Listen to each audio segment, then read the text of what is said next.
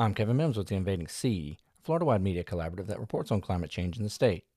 As part of that effort, we've started The Business of Climate Change, a weekly interview with businessmen and women whose companies are either affected by the warming climate or address climate challenges. Today's conversation is with Steve Sowders, sales manager with Westfall Roofing. Steve, thanks for talking with us today. Yeah, my pleasure, Kevin. Thanks for having me. So, Steve, Westfall Roofing is based in Tampa. How have climate change and changes in weather patterns affected the business for better or for worse?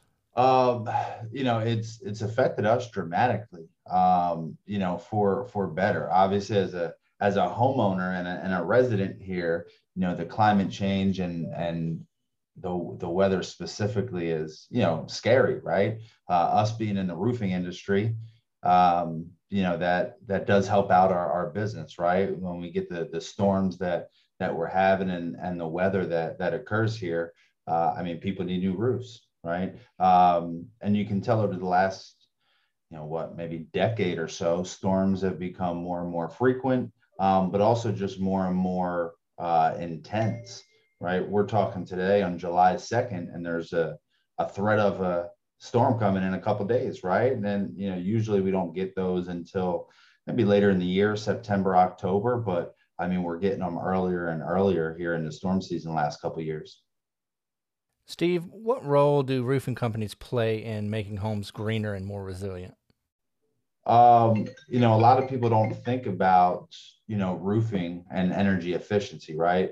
Um, you know, you think about solar, think about windows, you think about attic insulation.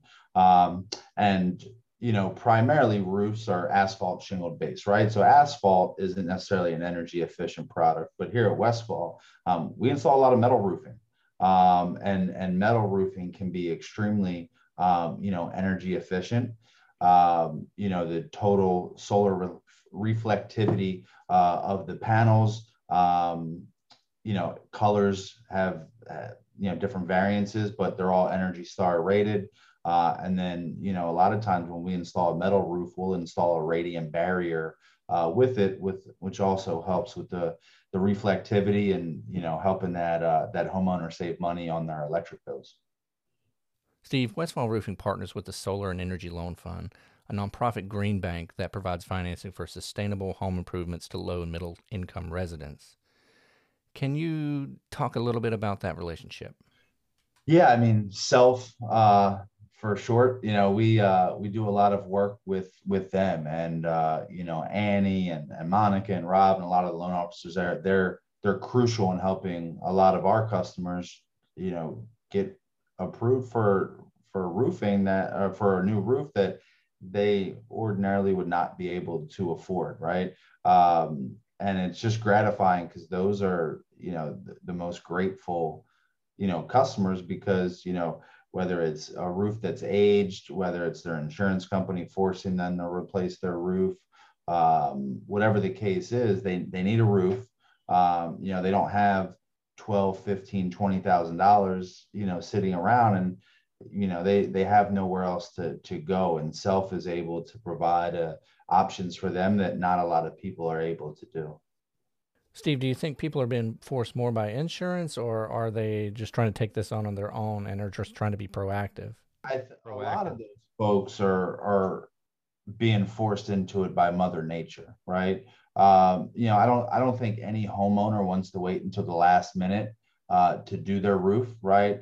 Um, but some people don't have a choice, right? Maybe that roof should have been replaced in actuality four or five years ago, but they just didn't have the money. So now they're at the point where you know the roof has multiple leaks uh, and they have no choice but to now start getting estimates and, and seeing what options they have.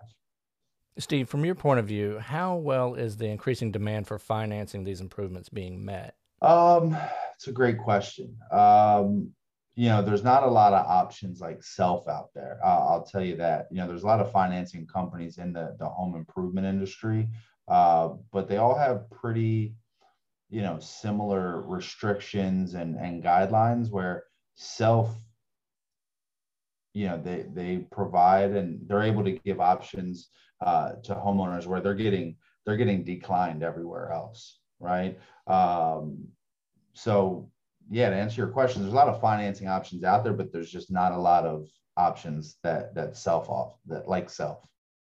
Got it. So, Steve, if a low income homeowner needs help covering the cost of a new roof or other improvement, what should their first step be? Uh, I mean, your first step is, I mean, you can't go down the financing route until you know what the roof's going to cost, right? Uh, and at the end of the day, you you have to pick a contractor you you trust to to do the work on your home. Obviously, money uh, plays plays a part, but you want to make sure you pick the, the right company or contractor to do the work also. So it just comes down to getting an estimate first. Estimates are free. So whether you're looking for financing or not, um, you know, get that free estimate so you have a starting point. Um, you can choose that contractor that you like and you trust. Uh, and then, you know, once you you find the contractor, then it's like, all right, how are we going to, uh, you know, pay for the roof? Steve, thank you for your time. We appreciate it. No problem, Kevin. Thank you.